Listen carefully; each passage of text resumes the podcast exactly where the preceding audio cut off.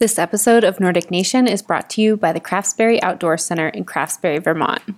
With the vagaries of weather in the Northeast Kingdom, big nor'easters or not, Craftsbury will have you covered with snow this season. On those thin snow days, they offer skiing on a man made loop. When snow flies and coverage is good, you can ski through farms, fields, and forests on their 105 kilometers of meticulously groomed trails. If you're not staying at Craftsbury, you will need to make a day use reservation to access all the trails. Know before you go. You can find up to date information on the Craftsbury Outdoor Center ski scene at craftsbury.com forward slash winter ops. All right, ladies.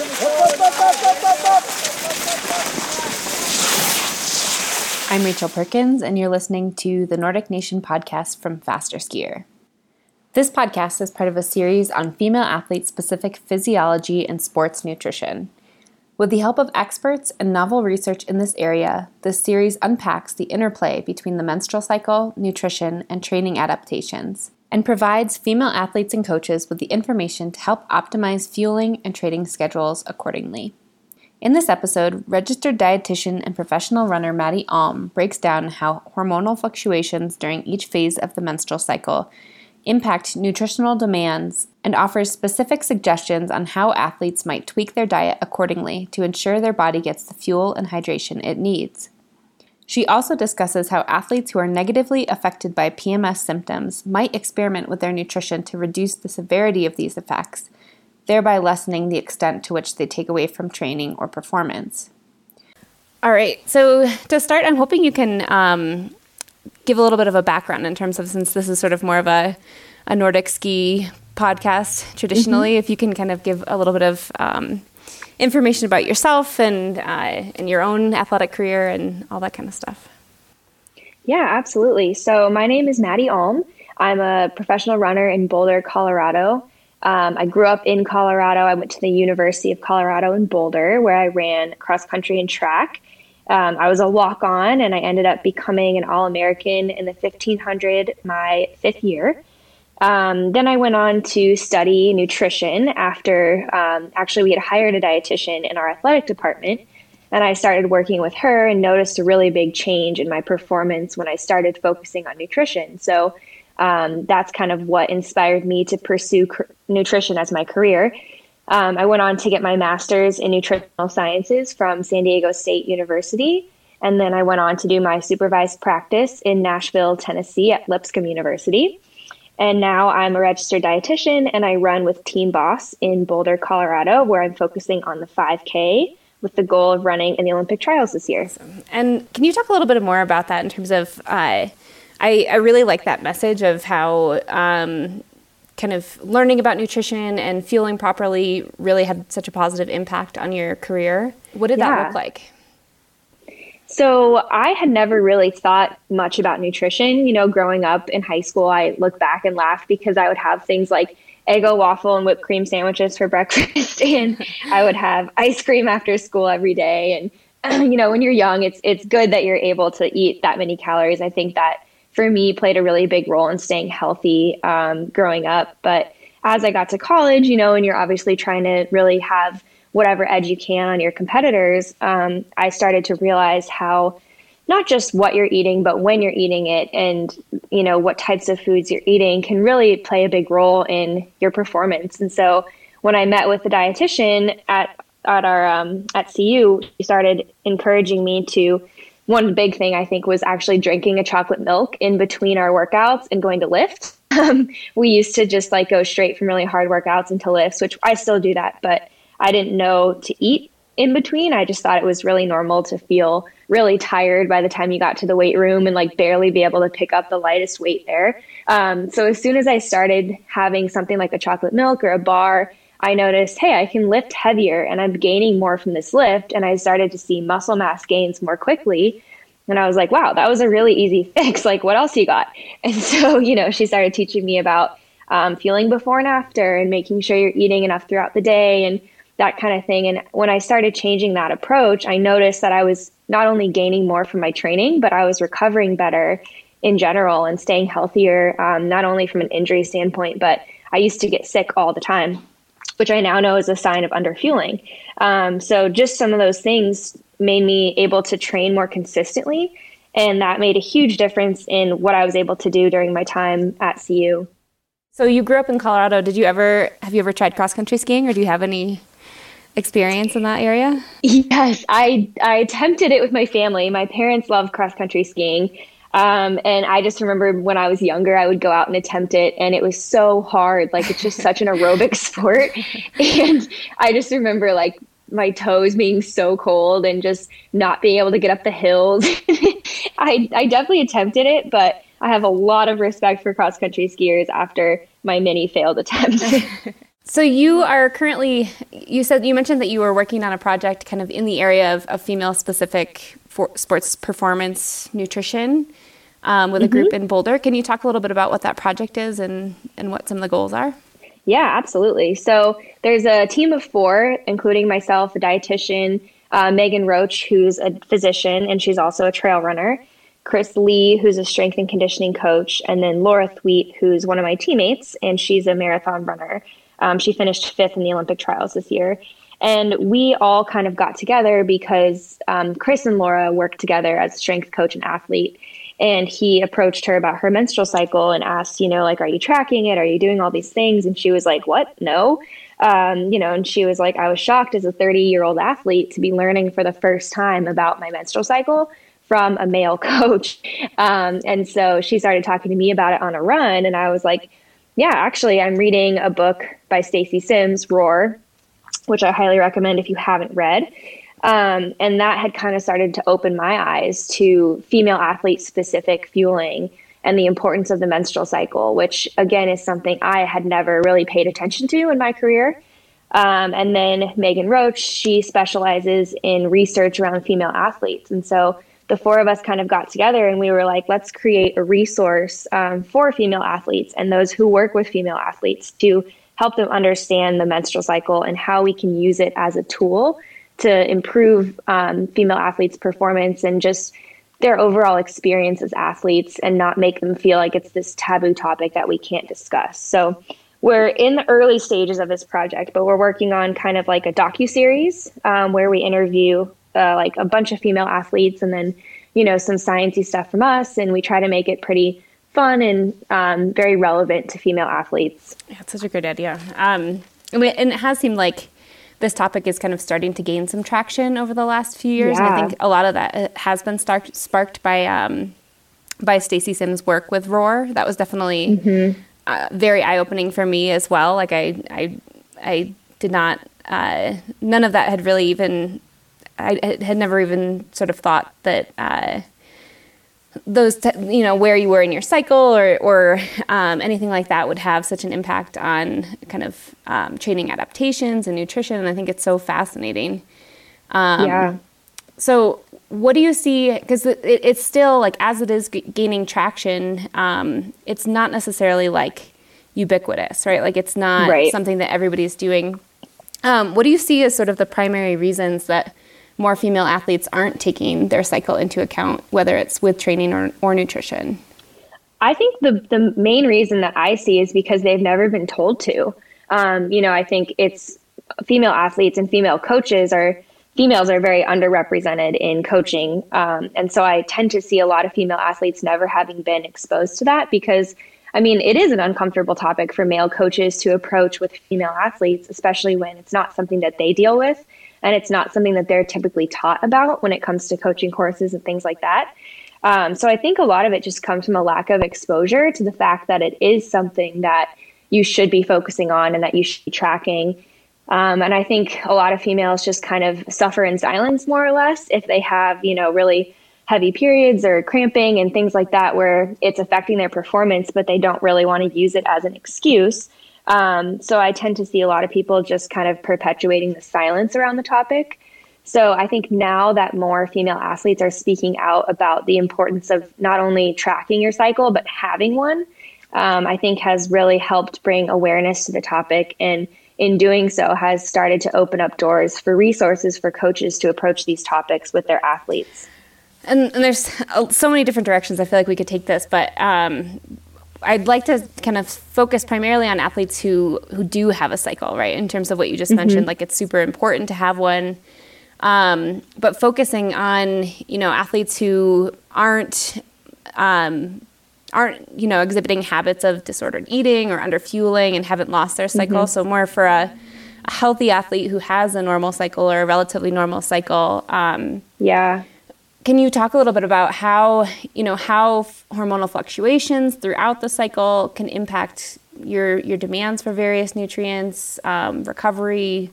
Where where do you think we should start with this? Yeah, so I mean, really, when it comes down to it, like the main difference between female and male athletes is driven by these differences in hormones. Um, so I think that's important for female athletes to understand and a lot of female athletes see it as a weakness or something that makes them less of an athlete than males. But I actually think the opposite. I think it's a very unique feedback loop that we as female athletes get to use that males don't have.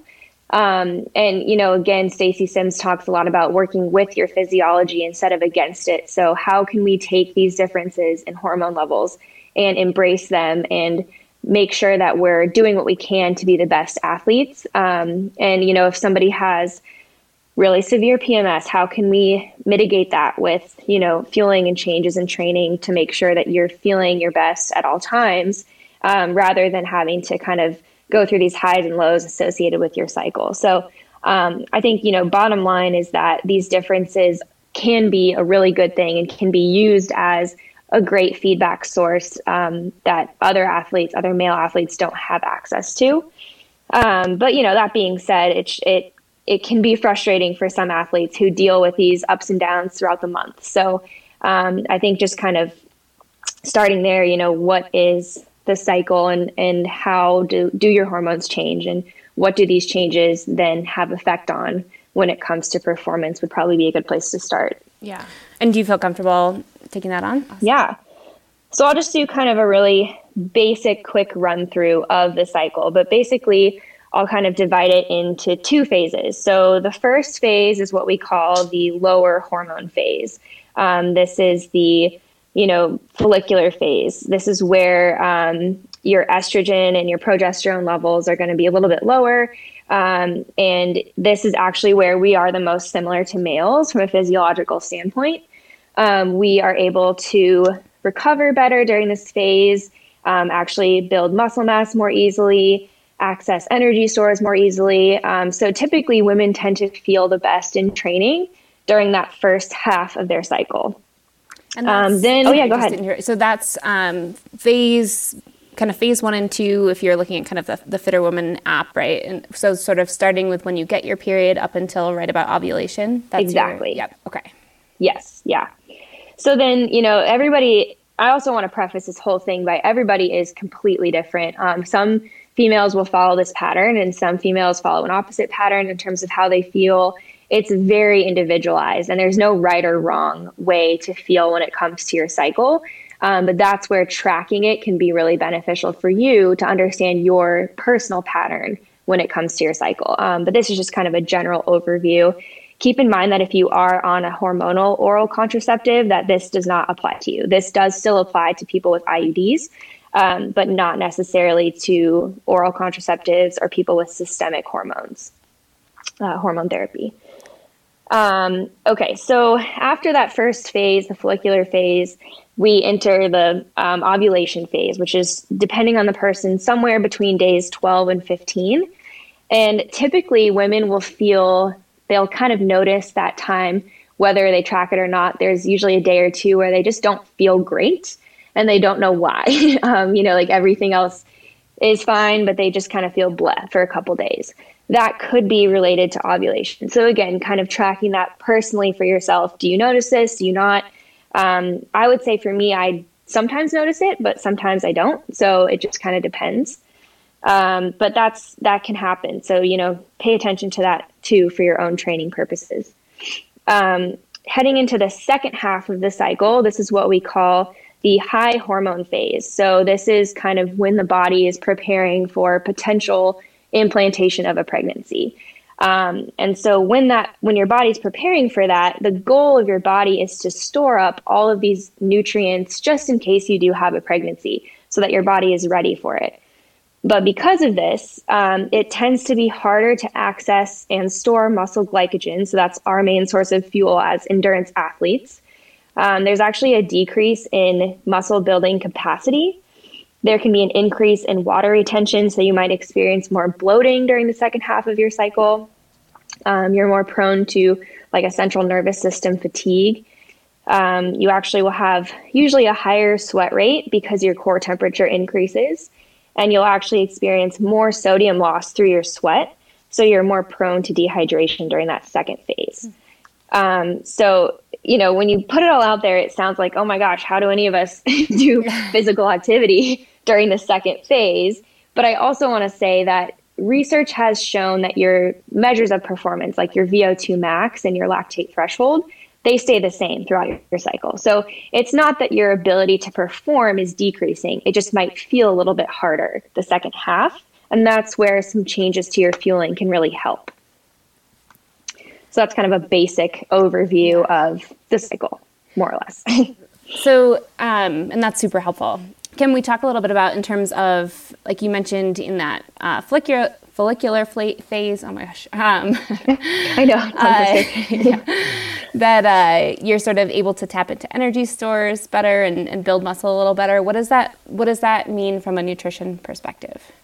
Yeah, so this typically tends to be the phase where um, you can really load the body and it responds better. So, for example, like if you're a strength and conditioning coach and you're working with a female athlete, the follicular phase, that first half of the cycle, is a really good time to maximize heavy lifting and the potential to build uh, a lot of muscle mass during that first half. Um, and again, the body will respond better. And usually, recovery is improved during this phase as well. So, if you were doing like more intense training back to back, you know, you're more likely to see the athlete respond better during that first half of the cycle. Um, you know, versus the second half where that muscle building response is a little bit blunted. Maybe that's a better time to focus on mobility or body weight exercises where you're not overloading the tissue um, and seeing a struggle with recovery or adaptation during that phase. And is there any change in terms of what you're what nutritionally you need to sort of like match match that training? Yeah. So, you know, again, with when it comes to building muscle, our focus is always going to be on protein. Um, but during the first half of the cycle, you know, 20 grams of protein, more or less, is a good amount to aim for post workout. The second half of the cycle, we want to really up that maybe closer to 30 grams, depending on the person and their size. And then specifically, we want to focus on a specific amino acid called leucine. Um, you may have heard of this. It's a branched chain amino acid, a BCAA. Um, and it particularly leucine plays a big role in muscle protein synthesis. So when you're struggling with the muscle protein synthesis because of the high hormone phase, um, increasing leucine can help. So some high leucine content things would be any type of dairy. Um, soy is the highest plant-based source and then like almonds some of those things can can also have a lot of leucine. So um, whey protein it's is probably the the best bang for your buck when it comes to um, recovering from a session and getting the amino acids that you need to really maximize that muscle protein synthesis post workout and I think um, I've read that there's sort of changes in like your ability to regulate blood sugar based on um, kind of that the the difference between I think I think it has to do with um, how estrogen allows you or acts as sort of a stabilizer for right. blood sugar. Can you talk a little bit about what that means in terms of your nutrition in sort of the low hormone versus high hormone phases? Mm-hmm. Yeah, so low hormone phase again, it's going to be easier for your body to regulate your blood sugar. So if you're going to go out and train really hard, um, you know, anytime you're performing exercise, carbohydrates or glucose is going to be your main source of fuel to fuel that endurance activity. Um, if you are in your low hormone phase, uh, that first half of your cycle, it's easier for your body to access your energy stores, your muscle glycogen stores, and really regulate your blood sugar to make sure it's in the optimal zone uh, to maintain your effort during aerobic activity. In the second half or the high hormone phase, it's just harder for your body to access those um, muscle glycogen stores. And it's also harder for your body to actually store muscle glycogen again post workout. So usually the best thing to do here is just to eat more carbohydrates, especially pre workout. If you have a little bit more carbohydrates during that phase of your cycle, that can really help offset any of the negative effects of the more difficulty accessing those energy stores. Um, you know, it's also a good time from a coaching standpoint to pay attention to how your athlete is responding. And if you notice that this is a phase where your athlete really struggles with, you know, intense aerobic exercise, maybe focus more on a different type of exercise here.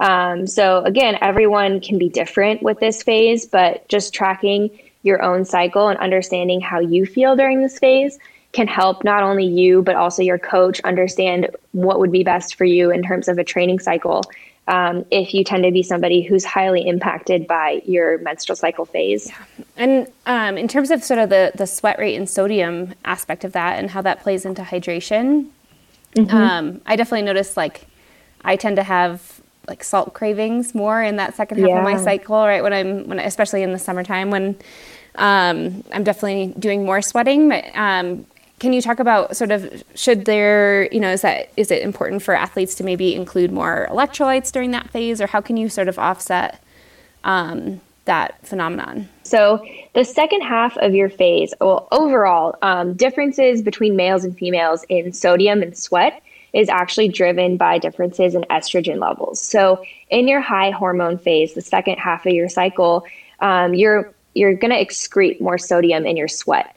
Um, so this is a really important time to focus on electrolytes because you can put yourself at a greater risk for dehydration and also hyponatremia. So that's what you hear a lot about in marathons when people drink too much water and not enough electrolytes. Um, you know, that's you're more at risk for that happening during that second half of your cycle. Um, another thing that contributes to dehydration is that there's actually a difference in how thirsty you feel based on where you are in your cycle. So thirst stimulation is going to be more muted in the high hormone phase or the second half of your cycle. So it's important to remind yourself to drink water. And this is something I use for all athletes if they struggle with water intake, but especially the second half of your cycle. Um, like set reminders on your phone every couple of hours to drink water. Try to take sips. Um, if you have like a plastic water bottle, right on there when you want to have finished a certain amount um, you know, just really focus on drinking even if you don't feel thirsty because chances are, you know, if you're in that second half of your cycle, you're not going to notice your thirst quite as much. Um, but it's actually more important to stay hydrated that second half because of your greater risk for dehydration. And um, how about kind of key nutrients that maybe are a little different for women versus men? Um, is there sort of are there things that women might want to consider either supplementation or sort of like boosting um, in their diet at different times in their cycle or even just sort of more generally? Yeah, I mean, generally speaking, there's, you know, with iron specifically, that nutrient is the recommended daily intake amount for females is higher than for males, mostly because we have a menstrual cycle. So we lose more iron um, through our menstrual cycle. So your need for iron does increase as a female athlete compared to being a male athlete. Um, but that being said, I always caution athletes against taking an iron supplement if they've not had their iron levels checked. Too high of iron can actually have very similar symptoms to too low of iron. And obviously, if you just start taking iron because you feel tired, um, and and maybe you have too high of iron, that's actually going to make things worse. So I usually recommend trying to take a food first approach if you can, because it's really hard to overdo it on anything from food alone.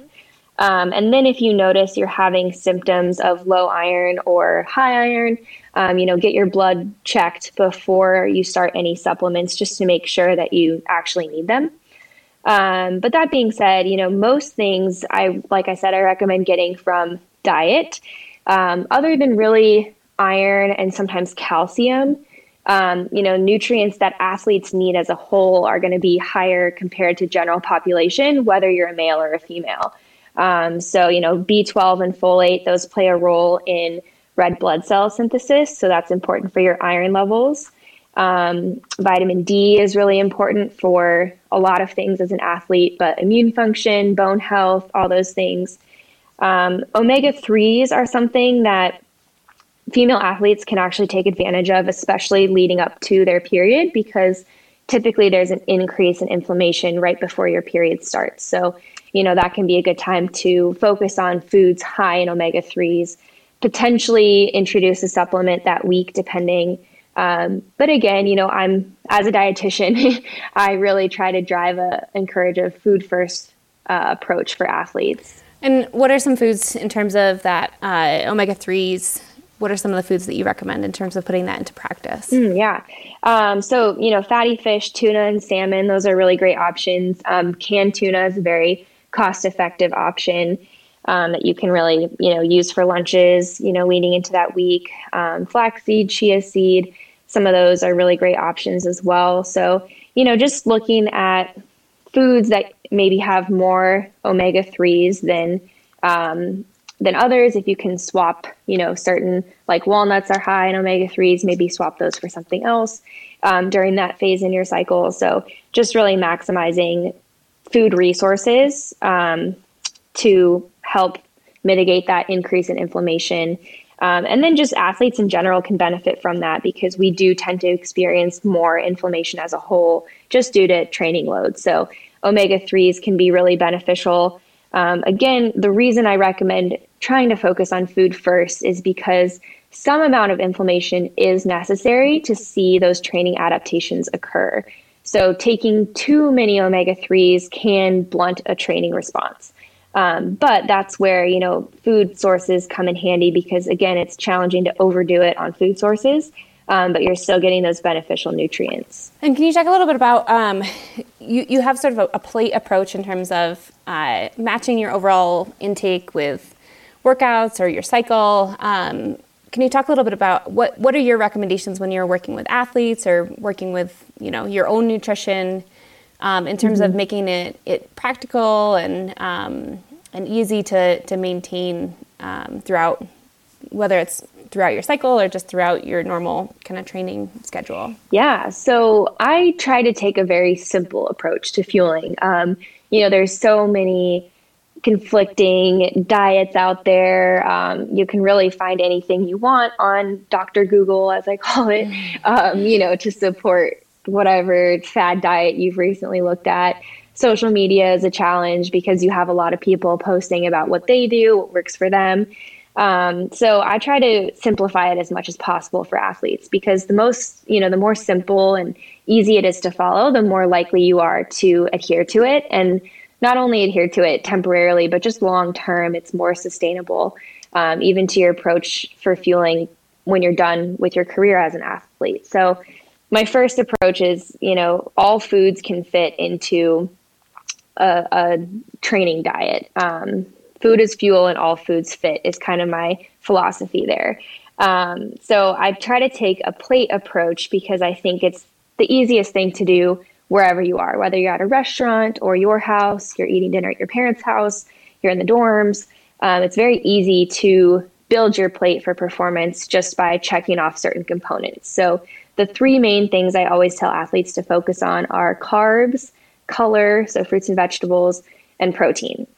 And the ratio of those nutrients will change based on your training for the day. So, for example, a light training day, which I would consider 45 minutes or less, um, I tell athletes to try to focus on making half of their plate of color, a quarter protein, and a quarter carbs.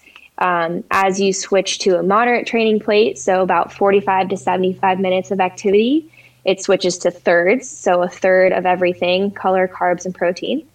And then as you increase the length of activity, 75 minutes or more, you want half of your plate to be carbs, a quarter color, a quarter protein. So it's a really easy way for athletes to visualize A, do I have those three components? And B, are they present in the right ratios based on what I've done today? And that tends to be a very simplistic approach to being adequately fueled to support your training. Can you give some examples in terms of uh, in your own in your own practice in terms of your training and, and your nutrition? What is that? What is like a a typical day look like for you? Great question. Um, yeah, so I run about 70 miles a week. Um, my shortest day will be about an hour. So I always follow at least the moderate day training plate, and that tends to be true for most athletes in season. Um, you know, I see athletes say, oh, today was an easy day, so I'm going to have half my plate as fruits and vegetables. But maybe for their training load, an easy day means, you know, like a 60 minute easy run, which still falls within that moderate day training plate when you break it down by minutes spent exercising. So, um, you know, I really try to drive home that it's important to focus on getting enough to eat, even on what you would consider to be a light training day because you're not only fueling for today, you're also fueling for tomorrow, and maybe you have a really hard workout tomorrow. Um, so it's important to you know focus on fueling every day, not just on your hard days. So for me, you know, easy days, I always eat before runs, no matter what. Um, that is another thing I try to emphasize to athletes that you should always be eating before training. Um, I'll have something like toast with peanut butter and honey maybe a banana, and usually coffee. Um, and then I'll have some electrolytes as well. Then I'll run. Then we come back and I'll make breakfast, something like an egg scramble with veggies. Usually I'll have a side of fruit and maybe um, something like toast or pancakes, or actually today we had donuts. So there you go. All foods can fit.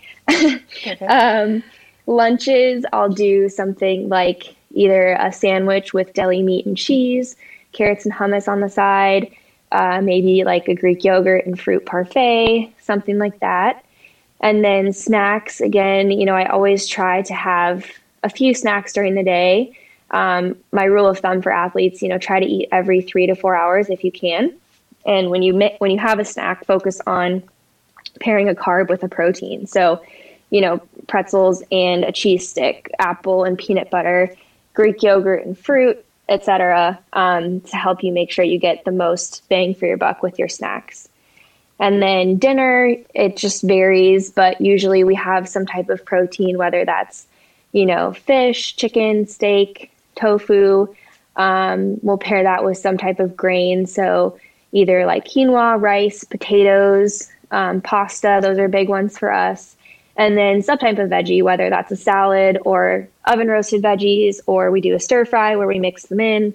Um, and then I usually like to have something before bed as well. Um, so I'll do maybe like cereal and milk, or um, even like a cookie and milk sometimes. You know, again, all foods can fit. Um, but yeah, I would say I spend most of my day eating and preparing to eat. Awesome. Is there anything in this in this area that we didn't touch on in terms of uh, questions I didn't ask or important things to highlight?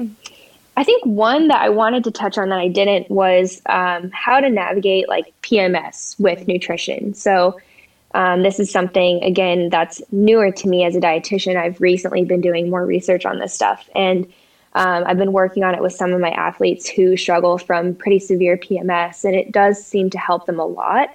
Um, not only reduce their symptoms, but actually shorten the length of the days that they have symptoms. So maybe they had PMS for five days and now they only have it for two. So I've definitely seen a big improvement in a lot of athletes who have started focusing more on this kind of approach. Mm. Um, so the first thing, basically five to seven days before you start your period, there's a couple of things that you can do, especially if you're an athlete that's prone to menstrual cramps.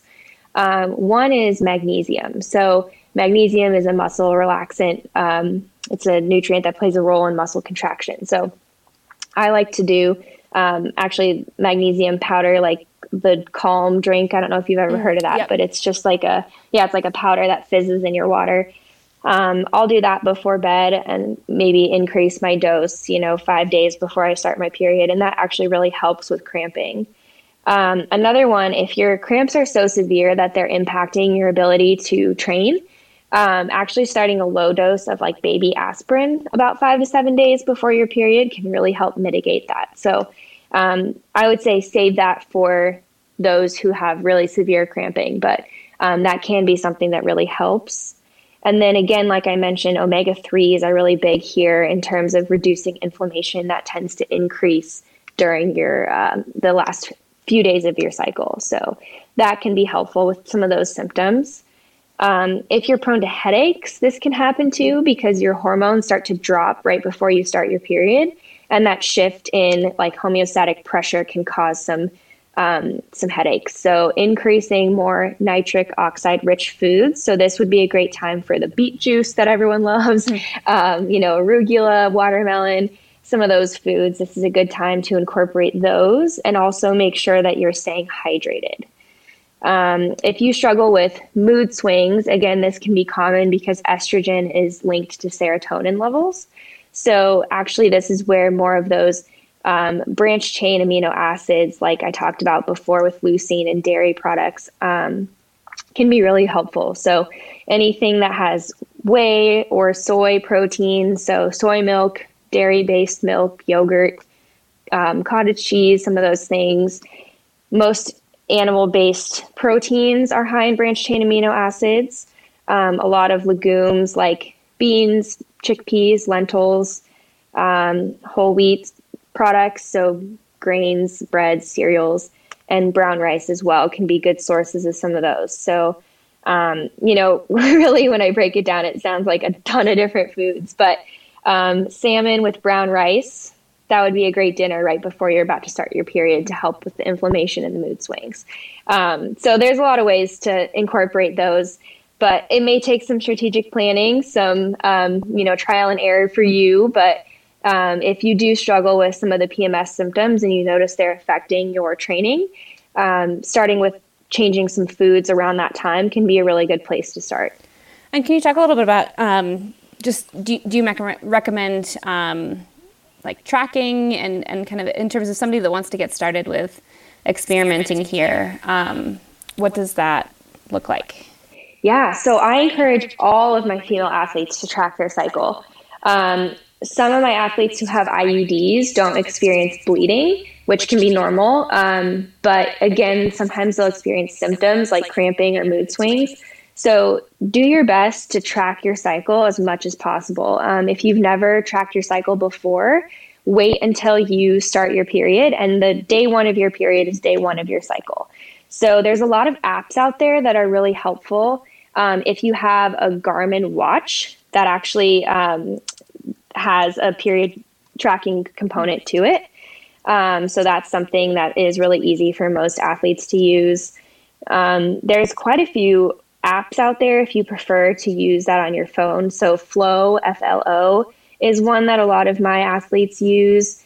Um, I'm trying to think what other ones. Cycles, I think, is one. I, I mean, if you look on the Apple um, App Store, there's tons of different options, but that's a really easy way to do it too because they put a place for you to log symptoms. So, you know, not only do I encourage you to track what day of your cycle you're on, but also track symptoms. So, like we talked about, you know, your menstrual cycle can impact how you're feeling with your training. So, really pay attention. You know, right today I felt really good. I had my fastest long run ever and felt amazing. And then you know, a week later, oh, I felt really sluggish today and struggled to maintain that pace. Um, you know, pay attention to things like that and look for patterns and then try to figure out from there, you know, what can you do with your diet, with your training coach, with your strength coach um, to kind of mitigate these different changes throughout your cycle and make sure that you're feeling your best. So, uh, yes, I would definitely recommend tracking your cycle. Um, it's it's a useful tool for female athletes for sure. And before we wrap up, um, I know you recently released a couple programs that are, uh, I, I, I, don't think female specific, but kind of for uh, athlete fueling.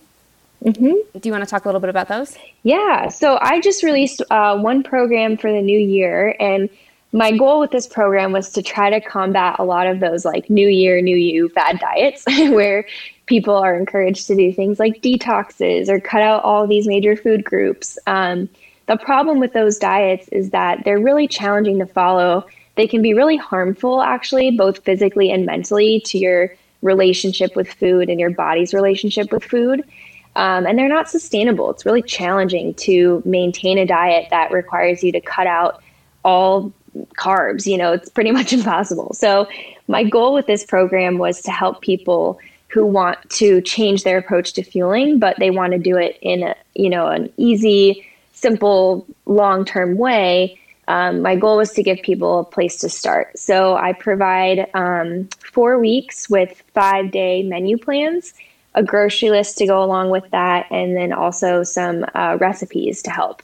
And my favorite thing with this whole thing is people look at it and they're like, oh, these are actually things I'm going to make. You know, they're really simple. They don't require you to have all these crazy ingredients on hand.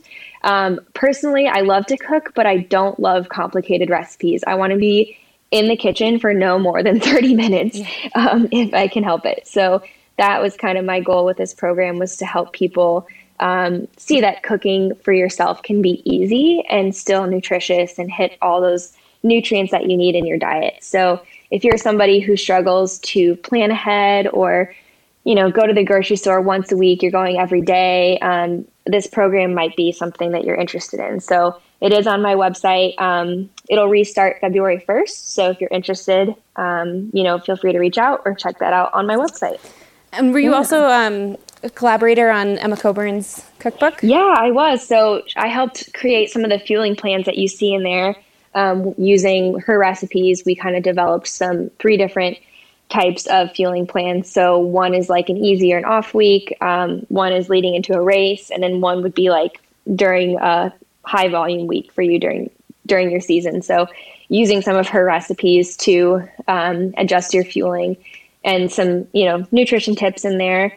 And then we are hoping to work together on creating another similar program kind of using the recipes in her book as well. So keep an eye out for that. And then I'm also hoping to create a female athlete specific version of the program that I have now. So kind of guiding athletes through the different phases of their cycle and how to adjust their nutrition. So um, that is something I'm hoping to to have available within the next couple months.